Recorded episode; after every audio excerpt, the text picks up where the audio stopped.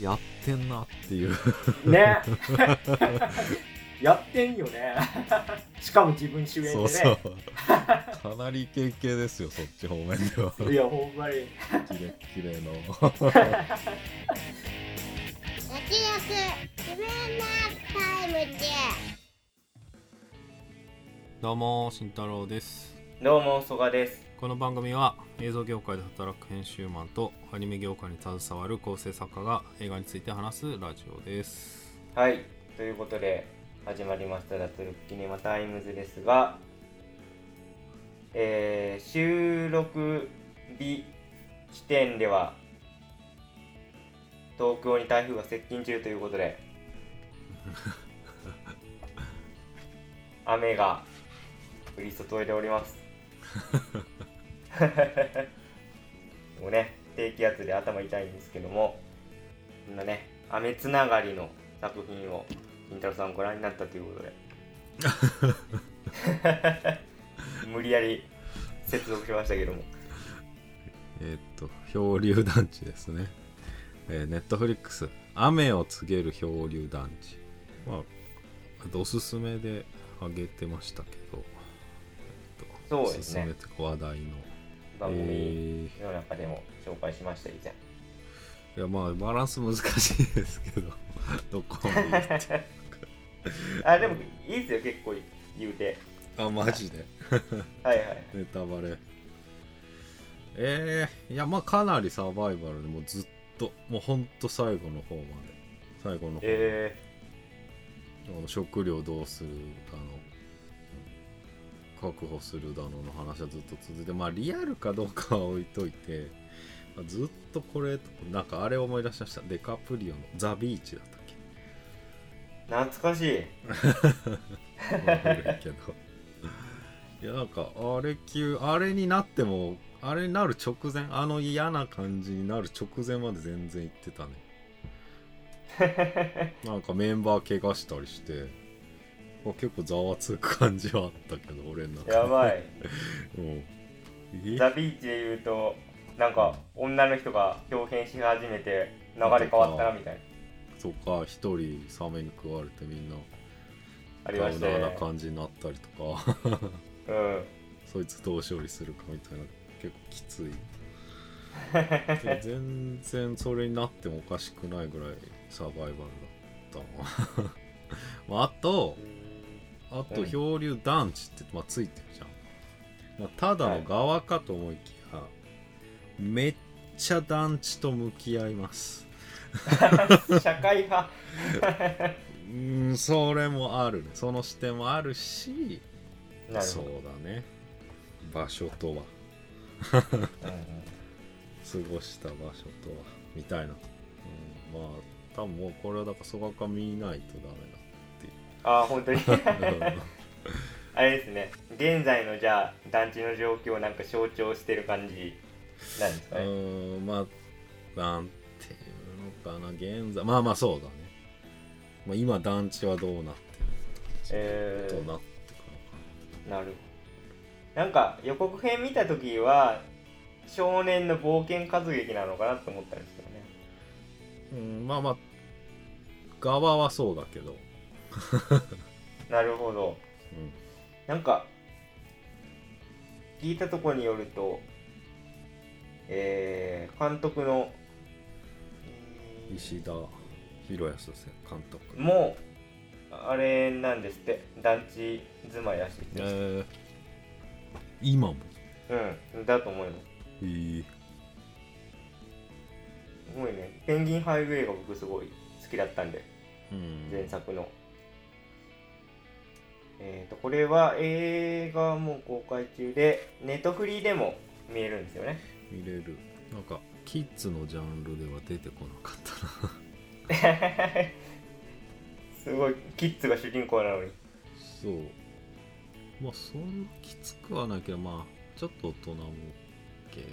まあ大人向けまあ、えー大人が見た方がまあよりわかるけどね。なるほど。いやすごい。見たくなりましたいろんなうん。意味合いがあったんだなっていうその団地というテーマにうん。まあまあ変なことにはなってないと思うけど。まあ一部変なことになったもの作品があるんで過去。まあねありましたよね。僕らが、えー注目映画の中で特集した時に言いましたけど確かにそのネットフリットつくとね変なことになってるうん。先輩たちの作品があるから。えちょっとまたあのぜひ体験したいと思います。はい。まあおすすめです。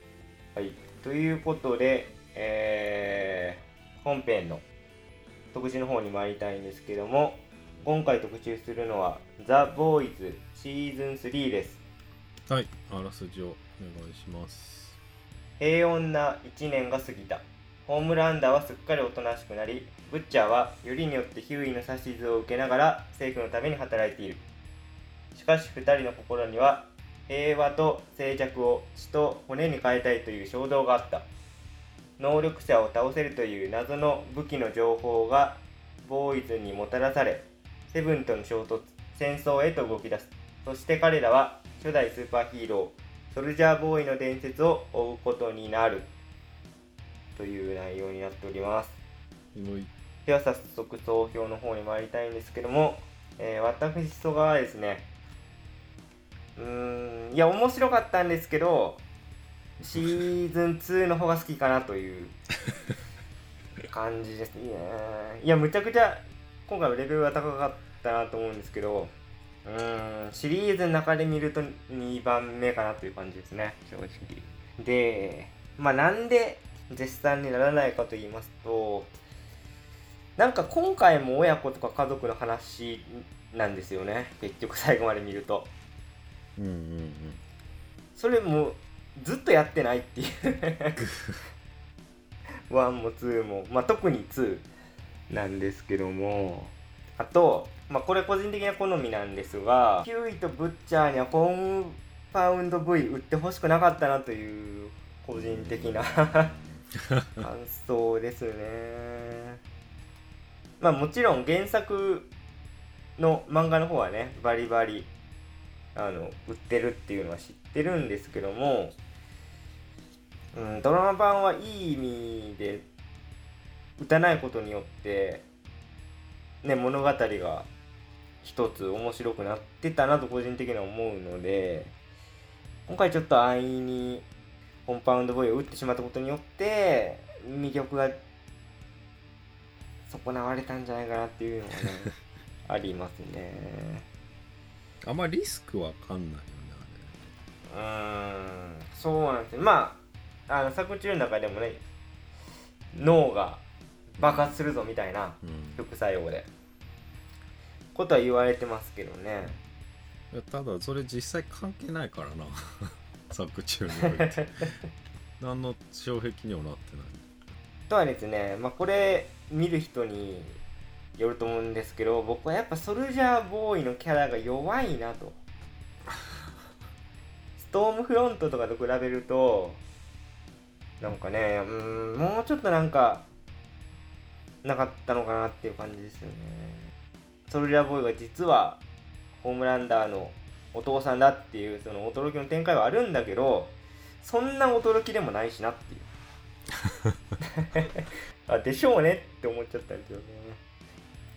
まあちょっとグダグダと良くなかった点言ってきましたけどすごいあの個人的にシーズン3良かったところはですねまあ今結構まあいろんな分野、まあ、特にエンタメ業界ですけどそのポリコレによって作品が面白くなくなったみたいなことを、まあ、言うてる論も一部ではあるじゃないですか。でもやっぱボーイズ見るとそれは違うなと思いましたね。そのポリコレでも面白いものは作れるしなんていうかポリコレのせいで面白いもの作れないんだよっていうのがちょっとなんか甘えなのかなって思いましたね。うんそれぐらいやっぱりすごい今回も攻めてたしもうねポリコレに配慮しなきゃいけないっていうまあ大枠はあるんしろその中で 散々ね今回も暴れてくれてたんでそこはやっぱ信頼できるなと。スタッフ陣は。で特になんていうんですかねむちゃくちゃシーズン3はそのポリコリを相対化したような話がいっぱい出てきたりそのなんていうんですかね欺瞞を暴くじゃないですけど、まあ、特にニューマン議員がねその役を担ってましたけどこのシリーズに関しては、まあ、ポリコレ推進派も欺瞞性があるしもちろん差別主義者も あのダメで、まあ、そういう人たちも、まあ、ごったぼうに漏れずねひどいことになってましたけども ひどいことっていうかディープに関してはタコの踊り食いしてましたけどね。まあだからそういうところはやっぱりあの面白いなと思いましたね。っていう感じでまあたの楽しめたんだけど個人的なシーズン2の方が良かったかなという、うん、感想になってしまったんですけどもでは慎太郎さんはいかがでしょうか？僕は総学君と違ってですね。はい、シーズン2が好きでしたね。うーん。いや僕もシーズン2好きですよ。うん。ボケてます。いややっぱシーズン2がねなんかバランスとしてかなりうん。やっぱヒリヒリ感かなやっぱり大事なのは ザ・ボーイズにおいて。やっぱ圧倒的な力の差がなくなっちゃったよね今回。いやそうなんですよね。うーん。だから1のホームランダーがなんか地上に降り立った瞬間。てか空飛んでるだけでさやばいやばいって言ったのが言ってたのがね今回やっぱなくなったね。その能力を手に入れたことで本当そうなんですでよ、でもね予告時点では俺まあそれも面白いじゃんと思えたんだけど、まあ、こうん。うんまあ、結果的にやっぱりあんまり、うん、うまくでうまくっていうか、まあ、結果的にやっぱちょっと圧倒的強さっていうのがやっぱ失われつつあったな完全に今回は。とそれとまあ近いものがあるけどあとまあもうブッチャーがもう結構丸くなってきてて かなりまあシーズン1まあ2もかな。まあまあクソ野郎だったわけで。そうですね。うんまあそういうなんかこう刺激とかもまあちょっとやっぱ丸くなってきてまあだからブッチャーの過去話でねまあいいんだけどね。それを乗り越えるみたいな。うん。でもなんかそれが結末になんか直接だからこうなったってことも別になくてね。まあなんかまあ丸くな？ったなみたいな。印象がやっぱ大きいな。でさっき言ってたそのまあまあソルジャーボーイね。ソルジャーボーイまあまあ、はい。まあほそれも一緒でまあキャラ若干弱めで あんな強いのに。まあ、そらそらこのキャラの強さでホームランダーにはまあかなわないなっていうのはやっぱ一個あるんだけどまあだからホームランダーも今回は良かったんだけど今回もう良かったんだけどね。まあもう役者さんの演技はじめまあ顔がねコロコロ変わる、まあ、やっぱすごいよなって思ってまあそういうとこはいいんだけどまあに比べるとやっぱちょっとシンプル地味。あんな強いのに地味。でその結局親子だったっていう話の顛末もあじゃあソルジャーボーイとホームランダー共闘するのかなと思っていじゃあめっちゃ怖いじゃんみたいなと思ったんだけど、うん。まあ、そうならず あのあんま親子設定が生きてこない。で結末なんかガチャガチャして まあブッチャーとホームランダーの共闘。まあそれはそれでいいんですけどなんか2点3点がすごい多い3最終話のあそこに行くまでだそれでなんかちょっとカタルシス失われちゃったのかなっていうのは思ったかな。でまあいいところはまあいいところまあでもヒーローガズムのね最初にソルジャーボーイと えっとホームランダーが怠慢するとことかまあ結構上がるんだけどホームランダーテクテク歩いてきて。ねなんかビビってたはずなのに、まあ、しっかり戦ってておっと思ったんだけど思ってまあそこはまあ結構良かったんだけど、まあ、戦闘シーン。まあ、あとフレンチとキミコ。まあ毎回いいっすよね。いいですよね。だから今回そのキミコは能力失うっていうくだりが出てくるじゃないですなか、るね。でもいやコンパウンド V あるんだったら別にってなりません？まあ、すぐ戻れるだろうっていう。まあ、実際戻ったしいやほんまにそうほんまに戻るんかいと思いますよまあ、そうなんだ。まあ、でも、その、まあ、フレンチに僕さ、あんまり人に知られたくない過去があってさ、キミコが、でも過去がどうであったって、まあ、それが、あなた自身、そんなんを、まあ、定義づけるものではないみたいなくだり、うん。まあ、あそこも結構感動したね。よかったですよね。うん。あとねメイブが結構いい。まあ退場するから見せ場作ってもらってるのか。まあ最後の最後までメイブ良かったなって思いました。またこれもメイブ生かすためにでもこのホームランダーと戦うじゃんメイブが。はい。ちょっと邪魔すんなよとかも思うんだけどね。ちょっと力と力っていうか、まあ、そうソルジャーボーイと戦わせるよとか思うんだけど。まあだからそこもねちょっとな。複雑な感情が入り乱れますね、まあ、基本的に退場って感じでいいんですかねメイブはうんそうだと思いますけどね。あの感じはね基本的にはね。うんまあメイブありがとうって感じですかね、まあメイブが一番いいやつですね。メイブまあまあ今回いいとこいい役だったよ美味しかったな。いやーだからやっぱねあの人めちゃめちゃ良かったよねシーズン2の。ネオナチのストームフロントね。ストームフロント。まあ改めてやっぱめっちゃいいキャラだったなっていうのは思思っちゃったな。はい。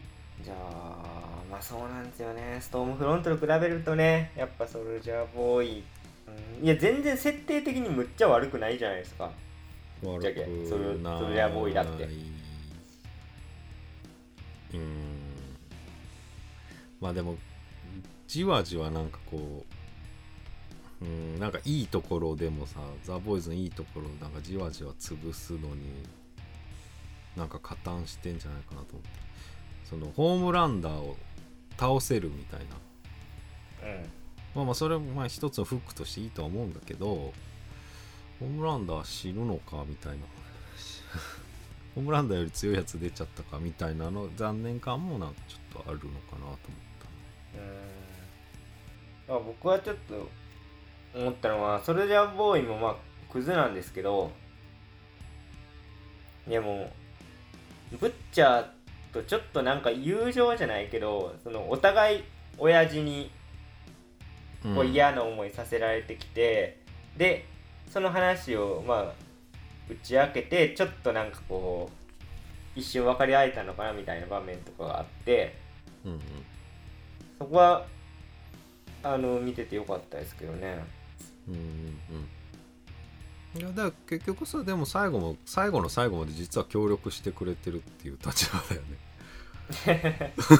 ちゃんと、まあそうなんですけどね。うん、全然物分かりいいやつっていう。だからソルジャーボーイが晴天の霹靂だよね。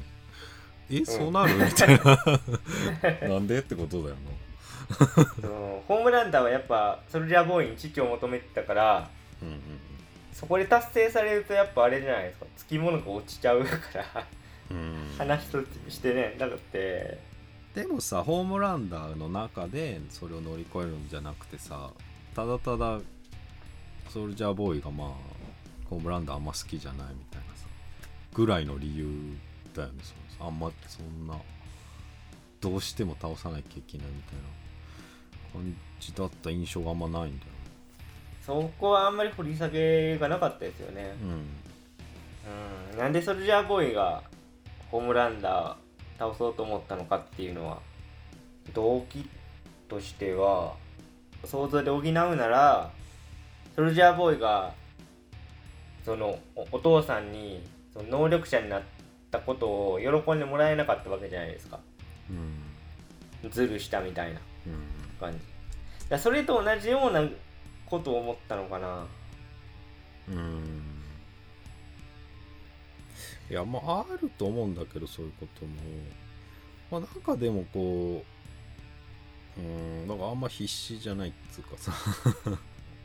そうですよね。まあしかうんもあいつ強いから別にどっちでもいいよぐらいのさ。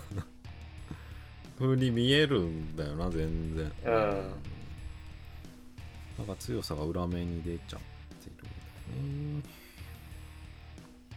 まあね、確かにヒーローガズムでそのソルジャーボーイとホームランダーがこう戦った時はいや初めてなんかこうホームランダーが負けておずおずと逃げていったな感はすごかったですけどね。うんうんうんうん。あ死ぬかもとまあ思ったよ。ねうんまあでもさ大事なのはやっぱそっからどうなるかだったんだけど。そうですよね。まあでもそれそれとは別にちょっとうん親子問題家族問題やりすぎじゃないかっていう本当思いません？いやいやまあ面白いからいいんですけど。え？例えば？えだってブッチャーとお父さんの話ってシーズン2でやりましたよねで今度弟の話とかやってでヒューイの中に弟を見てるみたいな。いやそれシーズン2でやったやんっていう。のもあるしあとスターライトとお母さんのやつもシーズン2でやってさらに今回もそのオーディションでなんかステージママ的にやられてて、まあ、スターライトはむっちゃ我慢して拳握りしめてるわけですよね。まああれは伏伏線で聞いててよかったですけどそのホームランダーと偽の恋人関係になるときにマスターライトが拳ガーって握りしめててそこをトレースしてるのは良かったけど、うんまたどこやかよみたいな。うん。と個人的には縮小気味で。まあ親ね。結局ねホームランダーも自分と息子とあとソルジャーボーイとみたいな。あとは MM もね娘との関係でみたいな。まあ MM に関しては今回初めてぐらいかもしれないですけどね。あそこまで掘り下げたのうんだから全身ではあるよね、うん、だから MM だってさでもソルジャーボーイをさでもさ追っててさ絶対に殺した相手だったんだけどヒーローガズムの時はなんか怪我人がいるっつってソルジャーボーイより、まあ、そっち優先したからまあうんまあ乗り越えたみたいなことではあったんだけどだからそのやっぱそれぞれの問題が解決し始めてて だからやっぱあのそろそろ限界が来てるっていう感じもやっぱ出てるそうですね。まあこれだけちょっと同じネタこすってればねって感うん。じもしますけどね、まああと個人的にちょっと地味に嬉しかったのはそのヒーローガズムのところでなんて言ってたかななんかあだ名つけられてましたけどラブソーセージでしたっけ？あのむっちゃ長い人。あああの人シーズン2にも出てたよね。だからうんだからあまだまだ来たみたいな。しかも今回結構尺もらってて面白かったそこは。相変わらずすげえと思ってあの人死んだっけ？あの人死んあでもどうなんだろう死んあれどうなんだろう。ちょっと忘れましたね、まああそこにいる人ほとんど死んだよね多分。うんだと思うよ昔 A トレインのなんか元カノかなんか。うん。あれ。忘れたけどそこでなんか相手を凍らしてしまってセックス中に。で殺しちゃったみたいな。セリフがあったかなかったかちょっと忘れちゃったんですけどなんかそういうやり取りあった気がしててそのそいついましたよね今回ね。ヒーローガズムで。なんか凍らせる能力のやつ。ここで回収してくるかと思って。結局あの A トレインの元カノはその 行為中に殺してしまって愛機の男の人。っていうそれでちょっと事件になるっていうのがねあのシーズン1の序盤あったんで。そういうとこ細かいですけど地味に嬉しかったですね。うん。あーでもこれホームランダーの親がソルジャーボーイってのを途中で書き換えたんだって。えー、そうなんですか？うん。いやなんかでもなんかにしてはっていう感じを、まあ、さっき俺が言ってたと思うんだけどだからむしろ 最初から考えてなかったからこうなっちゃったんじゃないかっていうあのもあるよね。あなるほど。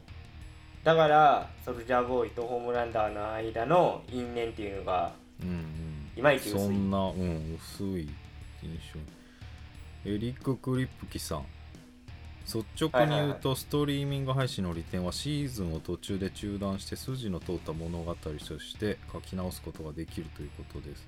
テレビのようにすでに放送されたものに後付けで調整することはありません。シーズンの途中でも素晴らしいアイデアが出てくればその時点まで遡って書き直しストーリーの一部にして一貫性のあるものにすることができます。スクリプトを自然に書き換える作業と同じですえー、そんななんかドタドタでやってんの？ね。取って出しでやってるぐらい。当日納品やってんの？テレビ局にテープバイク便でやってんのかな？やっぱ組み替え組み替えはまあやる気は満々ってことだよね。じゃあメイブが死んでる世界線もあったのかな？ああ全然ありそうだねそれは。あの今回ヒーローのことで話すとあのちょっと名前忘れちゃいましたけどスターライトの元彼。あああの人ね。あの人あっけなく死んじゃって。ーそうだよそれもなんか組み替えの結果なのかなな。なんか全然普通にいい人。うん。以上終了だった。よだからだって最初出てきた時にさ完全にあこれはもう三角関係の駒だなと思ってたのにスターライトはずっとヒューイのことが好きだし普通に元彼もナイスガイで、うん。まあ、ちょっとまあ揺れてるっていうかまあそういう揺さぶりあったけど、うん最初の頃はあったんですよね。うん。まあそれだけのため。いやだからあの殺されたかと思ってたらホームランダー側だったみたいなさ。うんうんうん。とかあんのかなと思ったらもう普通に。正義感のある立派なヒーローでした。ね、立派なヒーローでした、うん、だからろくに戦ってないしだったらちょっと弱 キャラ弱なんですけど結局なんか何の能力がうん。あるのかっていうのもそんな印象に残らずうん。退場してしまいましたよね。まあだからあのセブンの新メンバーオーディションもうん。結構やっぱそういうポリコレのその制約を逆手に取ってるようなとこがあってうん。元彼は確かスペイン系というかヒスパニック系ででそれの対抗馬に出てくるのが結構あれは何系なの？イスラム系というかアラブ系というかね、の女性のヒーローで。まあそういうとこはすごいうまいなと思って。で 最終的にディープが帰ってくるっていう。れよかったよね。そういうとこは笑えんだけどあうん。まあそういうとこあんまだから少なかったよね。もうちょっと見たかったですよね確かにね。そうまあ、もう一方で A トレインのそのブラック・ライブズ・マッターのとこがあってこっちはなんかあんま笑いが少なくて結構シリアスめなトーンでしたね。そうだったね。まあ、うんすまあ比較的ストレートにでも問題の所在が分かりやすいというかねまあしっかりやってたよね そこに関しては、いやだから本当に完全にまあブラック・ライブズ・マターのその出発点になったまあフロイトさんの事件をまんまねうん。取り入れたかのような ヒーローによるヒーローによる黒人へのもう暴力みたいな事件が起こって、でそれに対して、えー Aトレインにはあの自分のねことをそのコーチングしてくれてたお兄ちゃんがいてね。でお兄ちゃんはやっぱ黒人として Aトレインにそういう声を上げてほしいって言うんだけど Aトレインはもう最初はもうそれで俺にも立場があるんだよぐらいのまあまた板場さんみたいそうでしたね。なだから Aトレインがのセリフでもさマーマーティン・ルーサー・キングと、はいはい、キング牧師ね。キング牧師とだから俺はマルコム X じゃなくてマーティン・ルーサー・キングなんだみたいなセリフもあって。ありましたね。うん、だからまあそういうのをなんかこうまあ本当 分かりやすく、まあ、歴史も踏まえて、しっかりやってるなってまああとその問題を起こしたヒーローがね黒人の住んでるとこばっかり行って、まあ、そこで犯罪率が多いからなんだみたいなまあいいやり取りがね。うん、その言い分って、まさに、そのブラック・ライブズ・マターで、警官側の言い分っていうかね。だから警察による暴力をまあそういうふうに、まあ、メタファーとして。でね、実際、そのニューヨークのヘルズ・キッチンって今では高級住宅街になってますけど、昔は本当に黒人の方が住んでるところで、で、むちゃくちゃその警官を派遣したんですよ、ヘルズ・キッチンにね。24時間体制で巡回くらいやった結果、うん。超絶犯罪率は下がって高級住宅街になったっていう話を聞いて巡回してたあいつも。うん。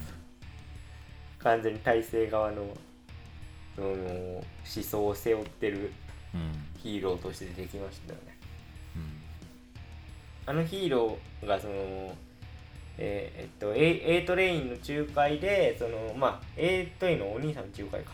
でその黒人が集まってるところに行ってこうスピーチするじゃないですか、であの感じも下手したらキングボクシーのやつをなんかうん。オマージュなのかなと思ったりしましたけどね。うんうんうん。まあ途中あれだよね。なんかブラックパンサー的な状態でさあのその兄貴にほだされてさあのアフリカ系のさ あそれはあれか。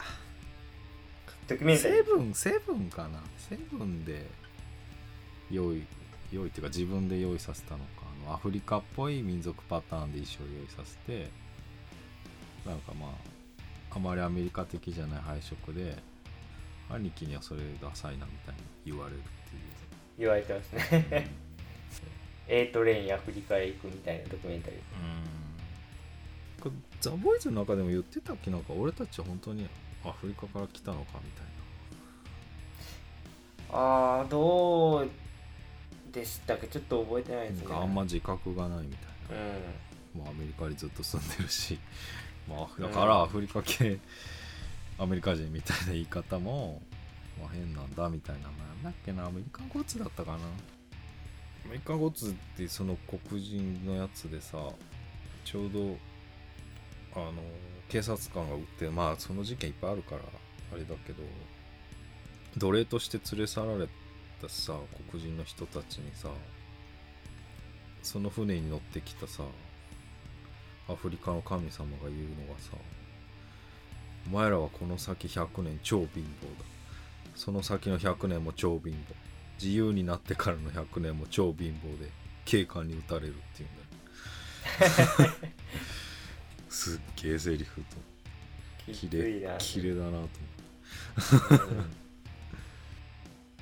ん。いやマジで人種問題それがあってちょっと話脱線しちゃいますけどその白人の間にもあるうんうん。というかそのロシアとか、えー東ヨーロッパの人はスラブ系なんですけどスラブ人のスラブから奴隷のスレイブっていう言葉が生まれたらしいんですよね。うんとかあってだからまあ今ちょっとロシア戦争してますけどそのロシアがヨーロッパ諸国に対してむっちゃ目の敵にしてるのはそういう歴史的な背景もあるんじゃないかなとかちょっと思うとすげえ複雑だなって思います。それロシアでいうと大体アメリカのドラマって長くやってるうちにさもう大体どっかでロシア入ってくんだけどさ。ロシア行ったりさ。今回も言ってましたね、もう行ってるし。ソルジャーボーイ。そうそうストレンジャーシングスもそうだったし。ハウス・オブ・カードでも、まあ、プーチンみたいなやつ出てくるしロシアパートはあるし。まあ大体困ったらロシアやるんだよな。まあでもここ戦争やっちゃったから、まあ、減ってくんじゃないかなっていうのは。だから僕最初ソルジャーボーイ出てきた時にあこれはもうキャプテンアメリカ足すウィンターソルジャー割る2なんだなって思ったんですよね。うん。ただウィンターソルジャーはナチナチスだったけどね、うん。うん。で今回はまあソルジャーボーイはロシアってことでまあでもそう考えるとまあストームフロントにナチスはやってるからおな同じネタはちょっと避けたのかなっていう感じもしてきましたけど。でもソルジャーボーイさそのロシアイメージあるけどさ実際に。でもはい。関係ないよ全く関係ねアない。メリカ人だからの あとはちょっとセブンのメンバーで言うとうん。もうブラックノワールは良かったんだけどまあ、い演出は攻めてた。やむちゃくちゃ良かったですよね。ああのアニメーションの感じとか。うんうんうん。狂ってて最高でしたけど。なんかうん。ちょっとなんか こじんまりして終わりましたよね。う んなだから散々今までシーズン1シーズン2と散々引っ張ってきたじゃないですか。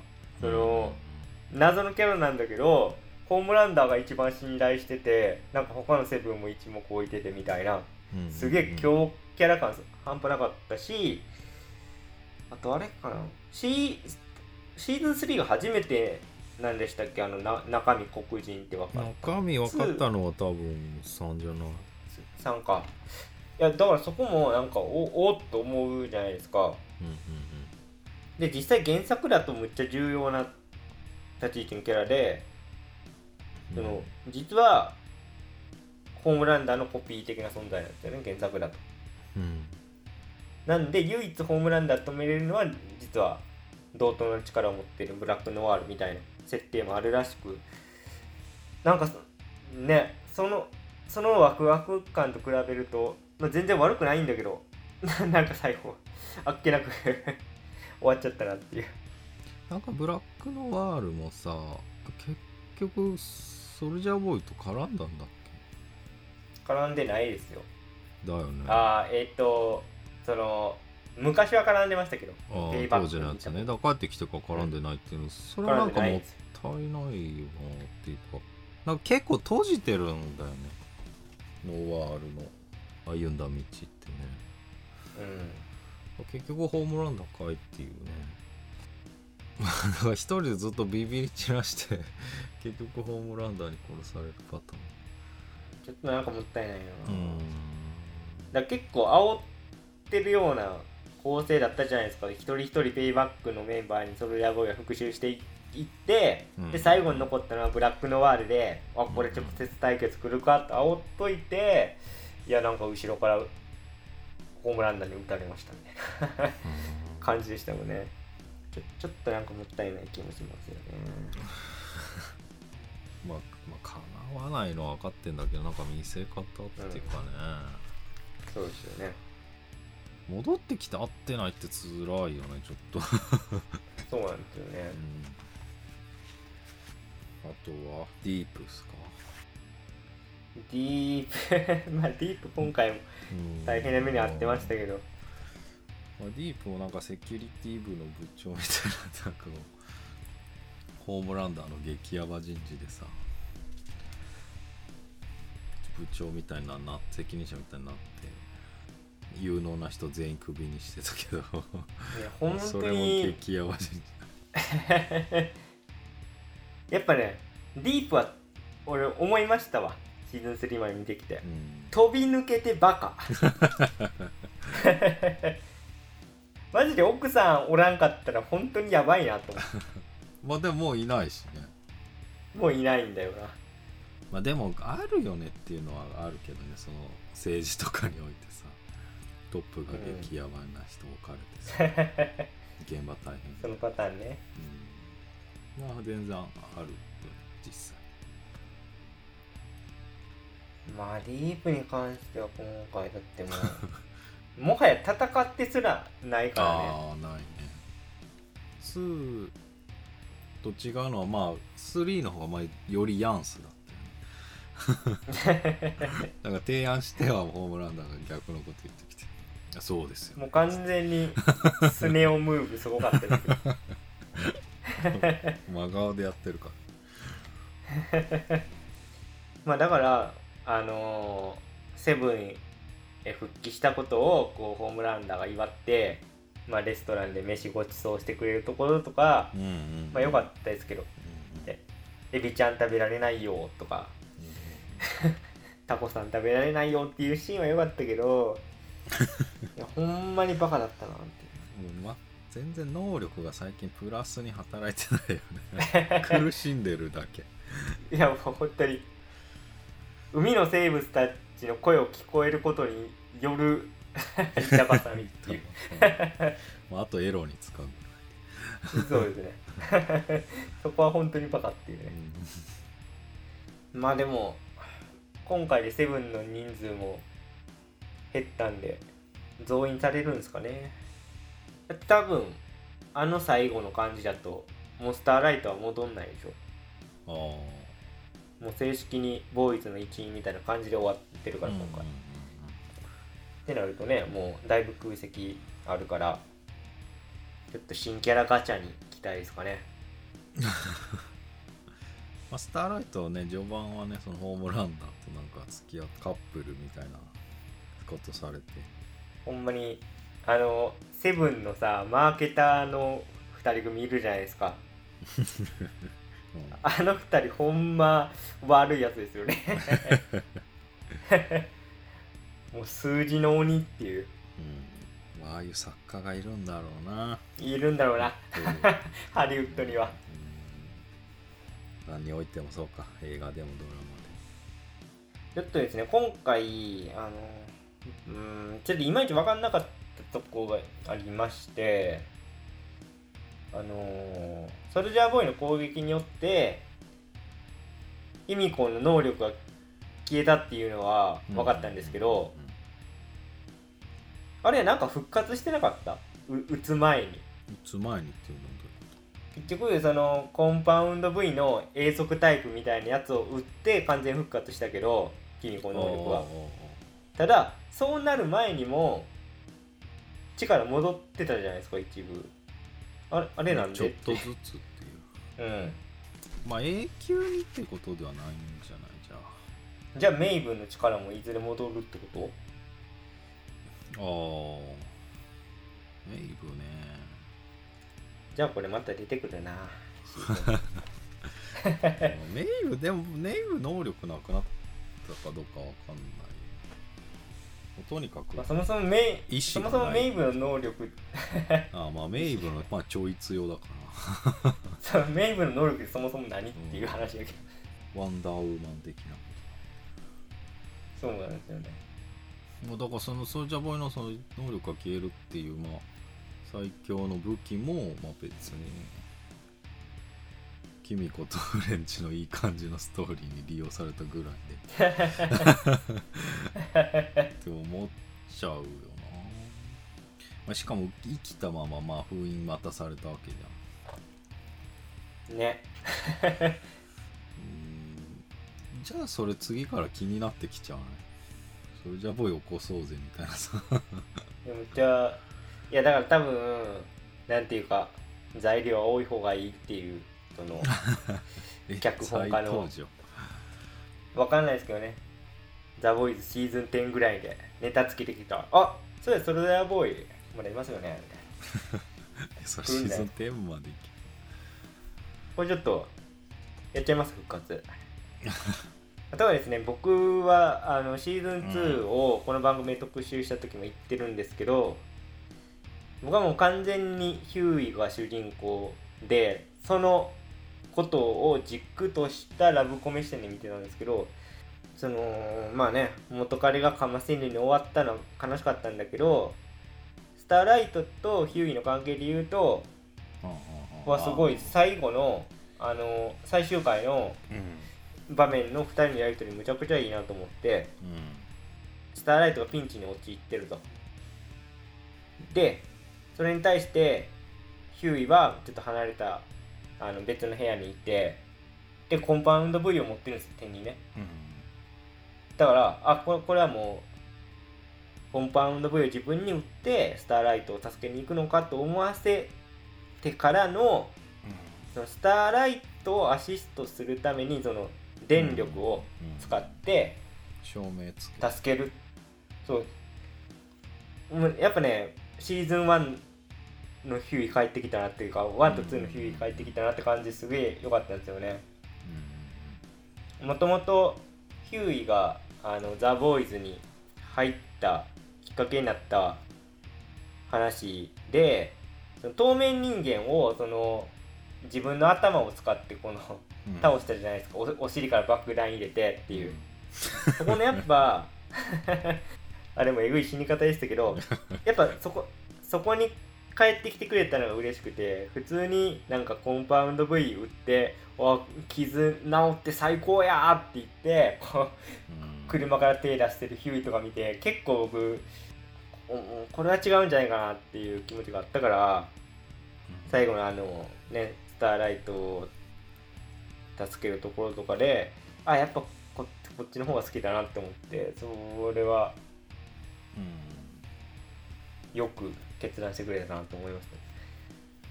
まあ本編中もだから、まあ、ヒューイが強くなってスターライト守ろうとするっていうのはなんかもう全然間違いだっていうかスターライトは守ってほしくないってはっきり言ってるから、まあ、そこは一貫性ある。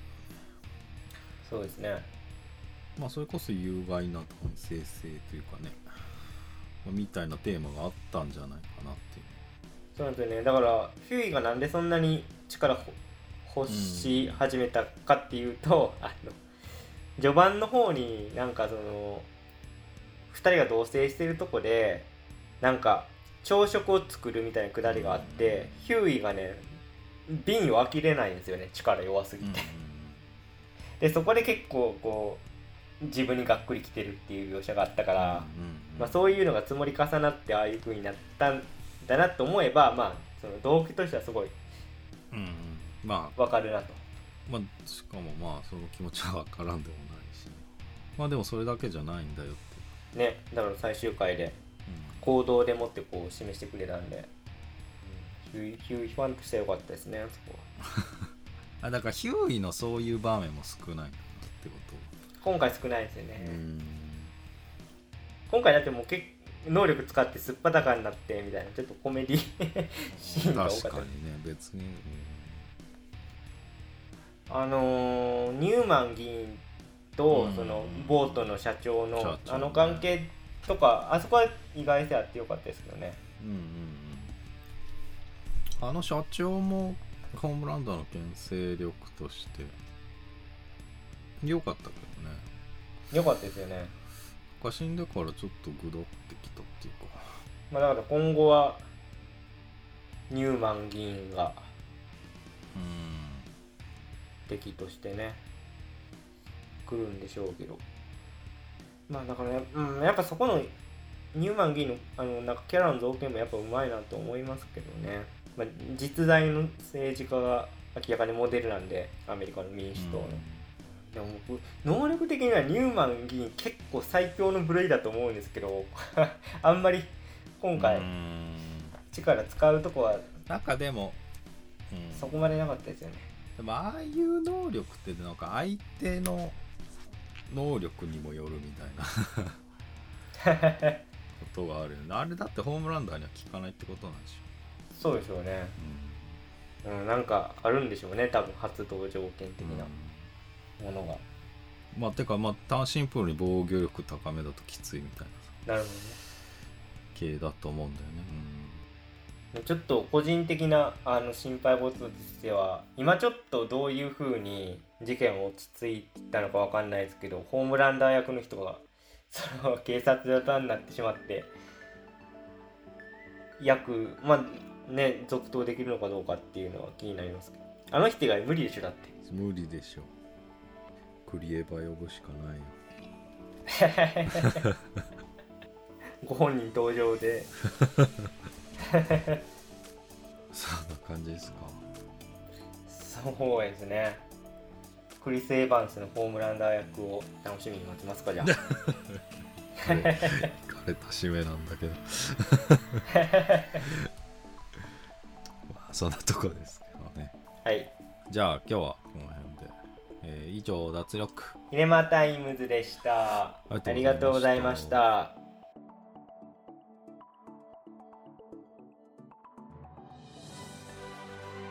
りがとうございました。脱力決めなタイム金メダル取ったさ。中スケボーのやつあるじゃんうん。うん。真夏の大冒険でしょ